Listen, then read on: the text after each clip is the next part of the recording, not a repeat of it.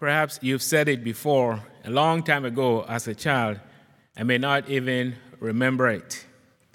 You may, may have actually said it quite a few times.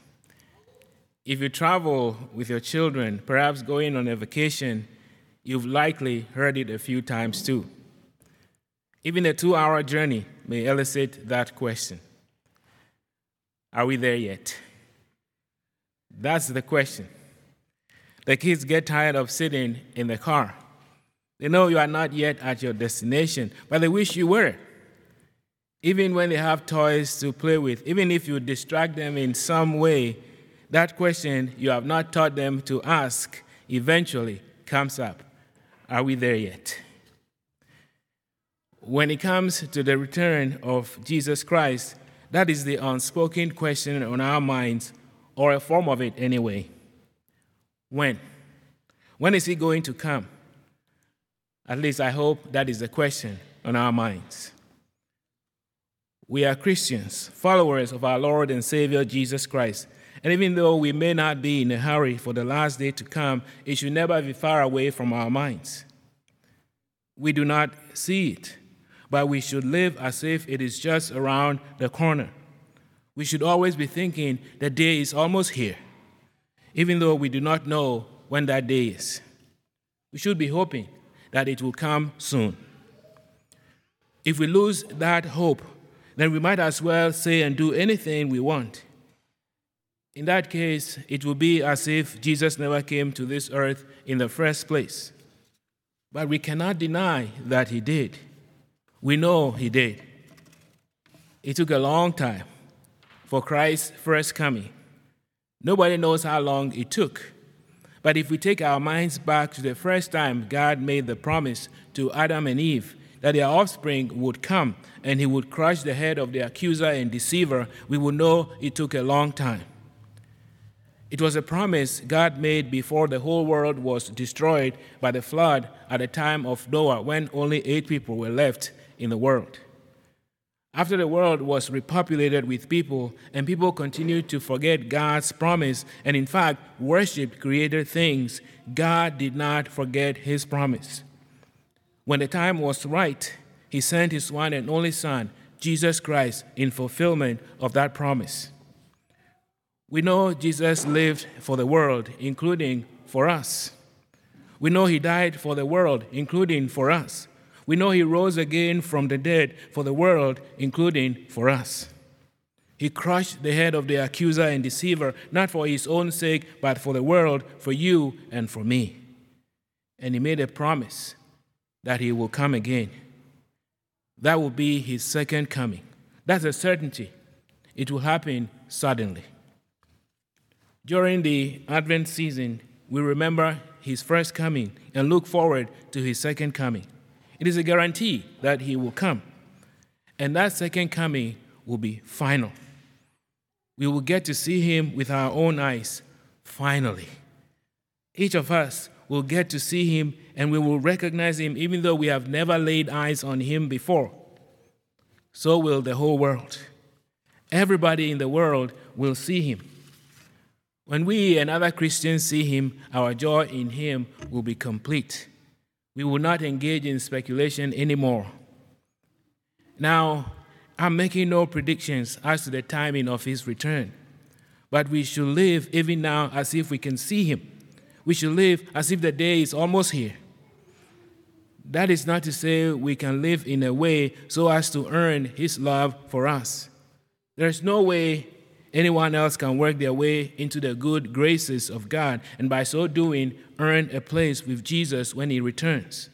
He has already done that for us through his unlimited love. But there is also no way we can say that because he had cleared us of any wrongdoing on our part, we can live to please only ourselves. It is tempting to look to our own interest first and always but Christ says, no, that's not the way it should be. He wants us to love one another. He wants us to do that not only when it is easy to do so because we are sure we will receive love back, but also when it is difficult, when there is no guarantee that our love will be reciprocated. Paul says there should not be any outstanding debt that we owe, except the continuing debt to love one another. Over and over again, God urges believers to love one another. Jesus told the disciples that he was giving them a new commandment. That commandment is to love one another. Yet his commandment to love is not restricted to only those who believe in him, but to our neighbors as well. Love your neighbor as yourself, he said. No doubt that can sometimes be difficult. But he has not called us to love only those who are easy for us to love.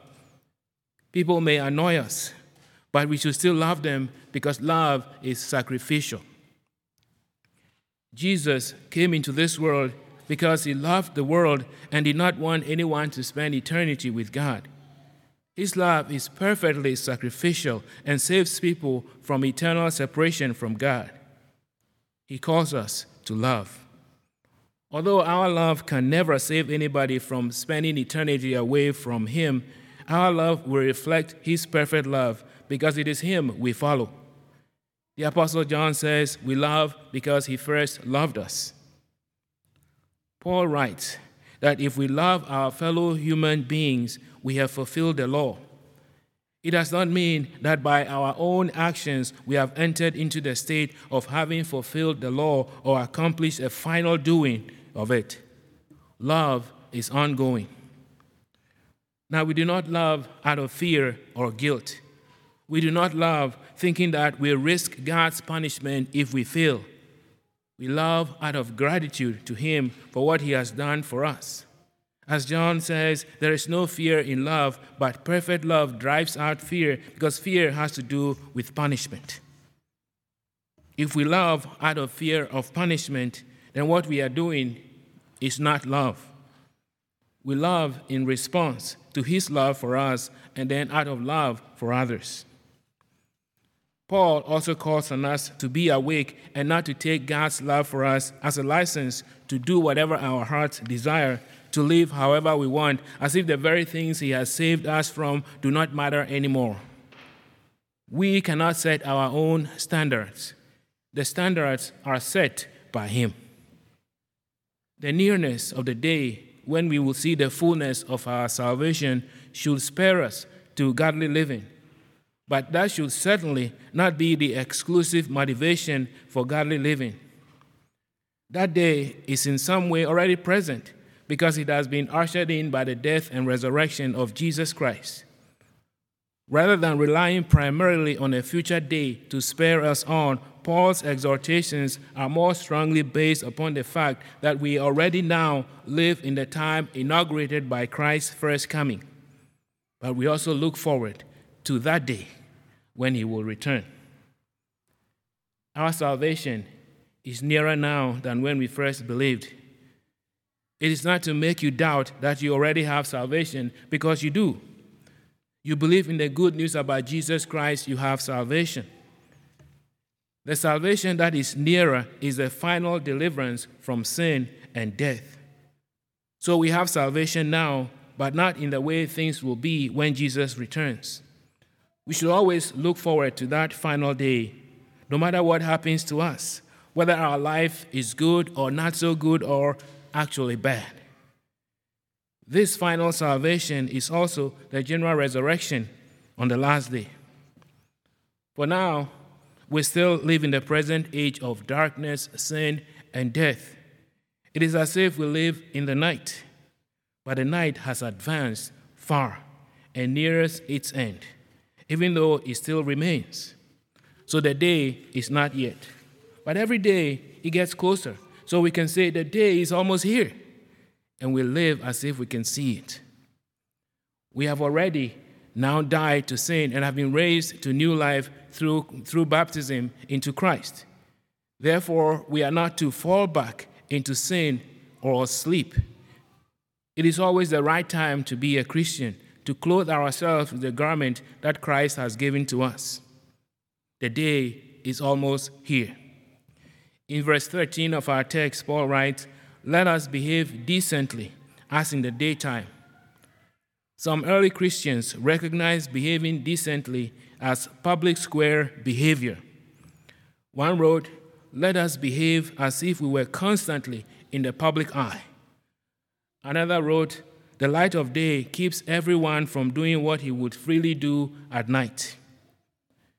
Their observations seem less applicable today because our civilization is advanced today.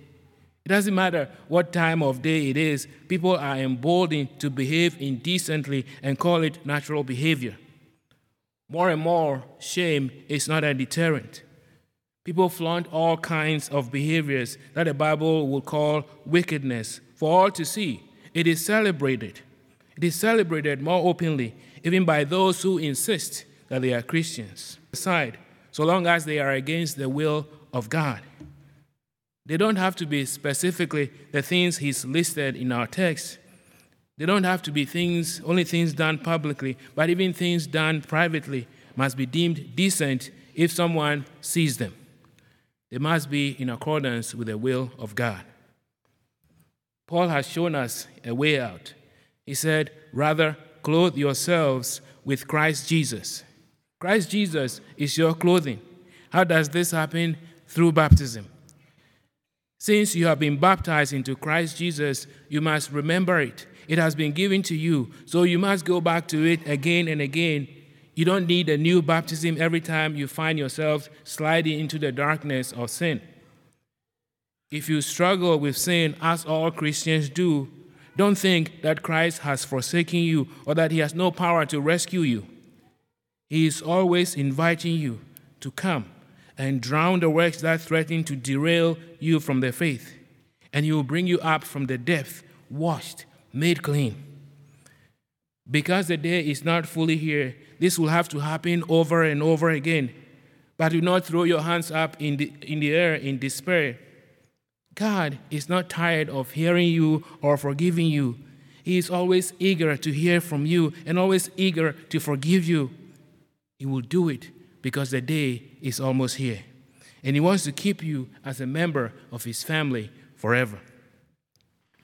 That day will come. According to His promise, it will happen. The only way it would not happen is if everything He came to do and finish was all for nothing. The only way it will fail to arrive is if He made a false promise. The only way it will not happen is if He did not know what He was talking about. God is so kind and gracious to you. He has said that you died with Christ. Christ died for your sins and he took you along with him. He was buried for your sins, and Paul says you were buried with him. You died and you were buried with the Son of God. Paul doesn't leave it at that. He says Christ was raised from the dead. Paul said you were raised with him. Christ has done everything that needs to be done for you to live with him forever. And so, as children of God, when we ask, Are we there yet? His answer is almost. It gets nearer and nearer every day. Your joy will be complete when you finally see Him. It will be filled with endless joy for you. Amen.